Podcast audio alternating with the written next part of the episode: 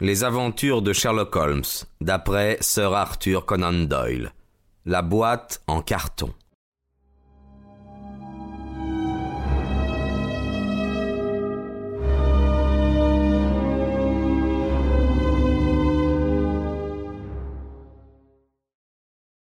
En choisissant quelques affaires typiques qui illustrent les remarquables qualités mentales de mon ami Sherlock Holmes, j'ai autant que possible accordé la préséance à celle qui, moins sensationnelle peut-être, offrait à ses talents le meilleur champ de manœuvre. Il est toutefois malheureusement impossible de séparer tout à fait le sensationnel du criminel, et le chroniqueur se débat dans un dilemme. Ou sacrifier des détails essentiels et donner ainsi du problème une présentation inexacte, ou bien se servir de la matière que le hasard et non un choix lui fournit? Après cette courte préface, je me tourne vers mes notes pour en extraire une chaîne d'événements étranges et particulièrement terribles. C'était une journée d'août. Il régnait une chaleur torride.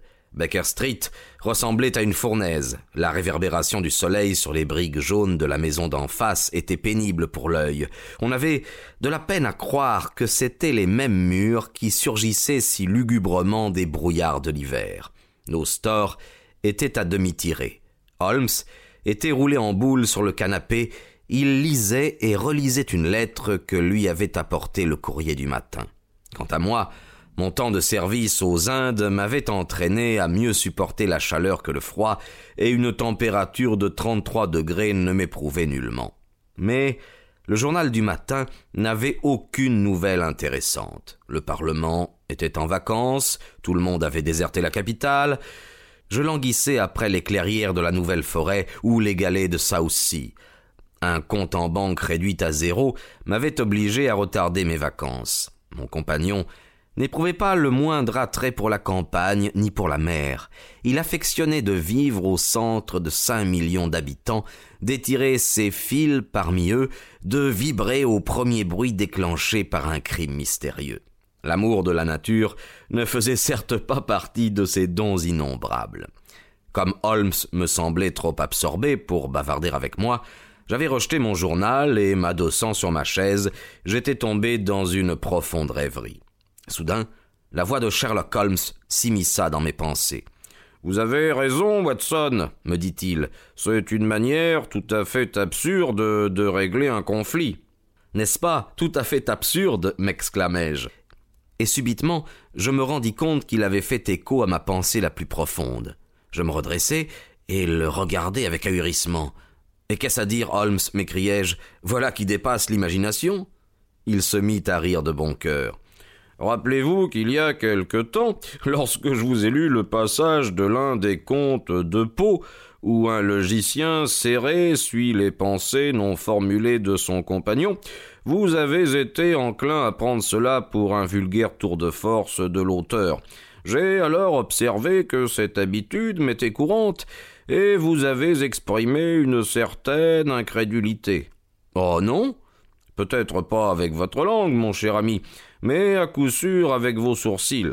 Aussi, quand je vous ai vu jeter votre journal et mettre vos pensées en route, j'ai été très heureux de saisir l'occasion de lire à travers elles et éventuellement de les interrompre, ne fût-ce que pour vous prouver que je pouvais entrer en rapport avec elles. Je ne me contentais pas de si peu. Dans l'exemple que vous m'avez lu, lui répondis-je, le logicien tirait ses conclusions des gestes de l'homme qu'il observait. Si je me souviens bien, son sujet trébuchait sur un tas de pierres, levait le nez vers les étoiles, etc. Mais moi, je suis resté tranquillement assis sur ma chaise. Quels indices aurais-je pu vous offrir? Vous êtes injuste envers vous-même. La physionomie a été donnée à l'homme pour lui permettre d'exprimer ses émotions. La vôtre remplit fidèlement son office. Voulez-vous me faire croire que vous avez lu dans mes pensées par le truchement de ma physionomie? De votre physionomie, oui, et spécialement de vos yeux. Peut-être ne vous rappelez-vous pas comment a débuté votre rêverie Eh bien, ma foi, non. Alors je vais vous le dire. Après avoir jeté votre journal, geste qui a attiré mon attention, vous êtes demeuré assis pendant une demi-minute avec une expression vide. Puis vos yeux se sont portés vers le portrait nouvellement encadré du général Gordon, et j'ai vu, d'après l'altération de vos traits, qu'un train de pensée avait démarré. Mais il n'est pas allé bien loin. Votre regard s'est dirigé presque aussitôt vers le portrait non encadré de Henry Ward Beecher, qui est placé au-dessus de vos livres. Puis vous avez contemplé les murs. La signification de tout cela était évidente. Vous étiez en train de penser que si le portrait était encadré, il remplirait juste cet espace nu et ferait un heureux vis-à-vis au portrait de Gordon. Ah. Vous m'avez admirablement suivi, m'exclamai-je. Jusque-là, je ne risquais guère de me tromper. Mais ensuite, vos yeux se sont reportés sur Bécher, et vous l'avez regardé attentivement, comme si vous essayiez de lire son caractère d'après ce portrait. Puis vous avez cessé de froncer le sourcil, tout en continuant de regarder dans la même direction, et votre visage est devenu pensif. Vous évoquiez les épisodes de la carrière de Bécher. Je savais bien que vous ne le pourriez pas sans songer à la mission qu'il entreprit pour le compte des nordistes au temps de la guerre civile, car je me rappelle vous avoir entendu clamer votre indignation contre l'accueil qui lui réservèrent les éléments les plus turbulents de notre population. Indignation si passionnée que j'étais sûr que vous n'auriez pas pensé à Bécher sans réfléchir à cet épisode. Quand un moment plus tard, j'ai vu vos yeux s'éloigner du tableau, j'ai senti que votre esprit s'était plongé dans la guerre civile. Lorsque j'ai observé vos lèvres serrées, vos yeux étincelants, vos mains crispées, j'étais certain que vous pensiez au courage manifesté par les deux camps au cours de cette lutte désespérée. Et puis, à nouveau, votre physionomie s'est attristée, vous avez hoché la tête. Vous méditiez alors sur les horreurs, les deuils, le gaspillage des vies humaines. Vous avez porté la main sur votre vieille blessure, et un sourire a flotté sur vos lèvres. J'en ai déduit que l'absurdité de l'application de cette méthode aux problèmes internationaux ne vous avait pas échappé.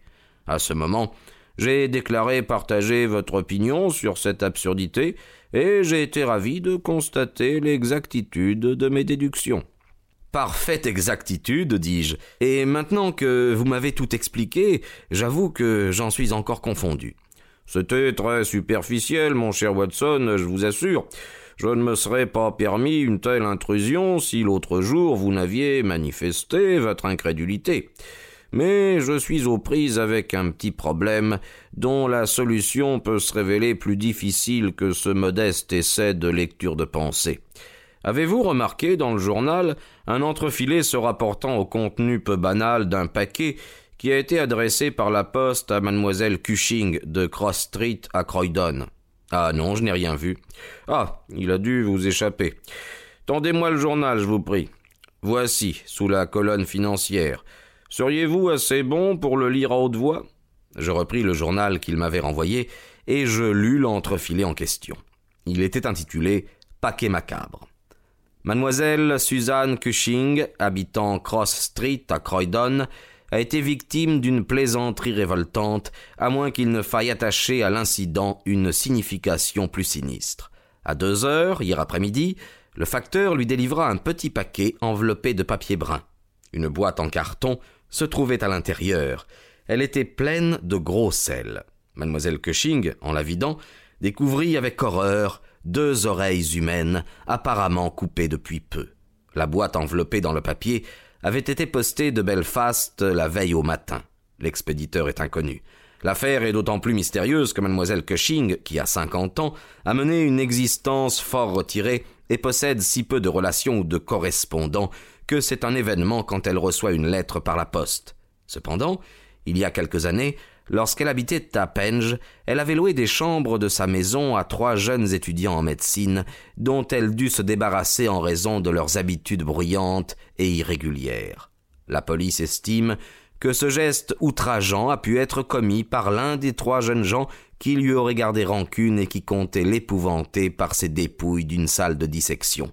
Cette thèse s'appuie sur le fait qu'un étudiant était originaire du nord de l'Irlande et même, selon les dires de mademoiselle Cushing, de Belfast.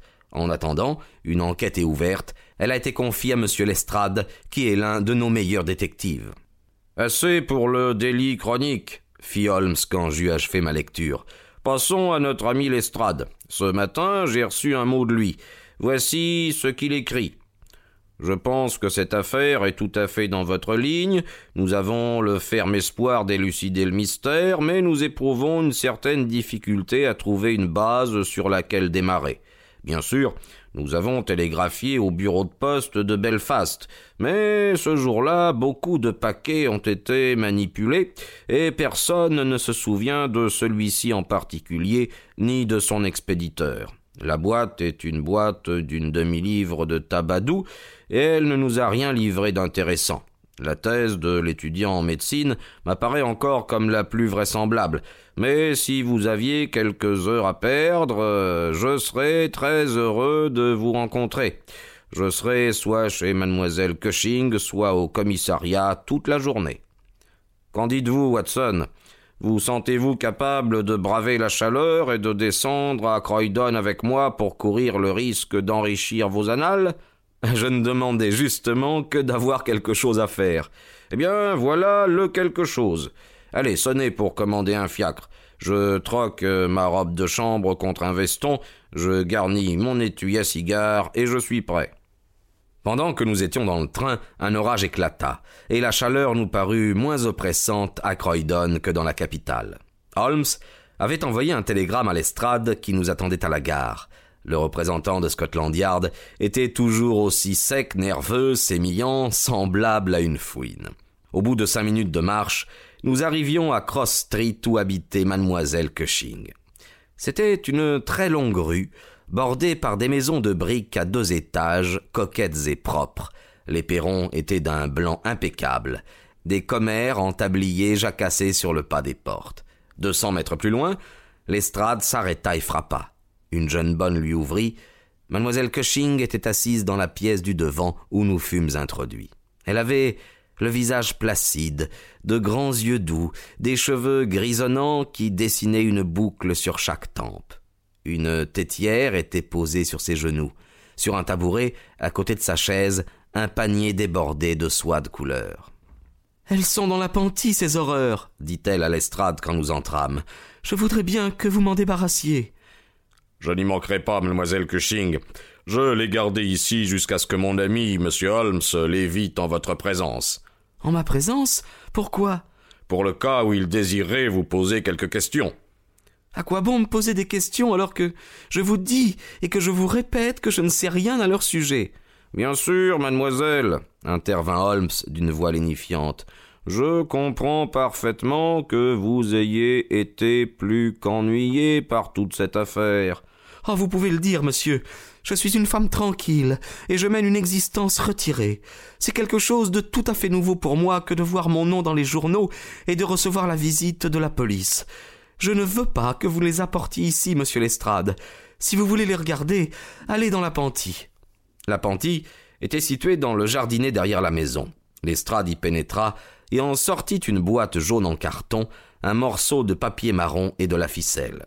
Au bout de l'allée, il y avait un banc sur lequel nous allâmes nous asseoir pendant que Holmes examinait, les uns après les autres, les objets que l'estrade lui avait remis.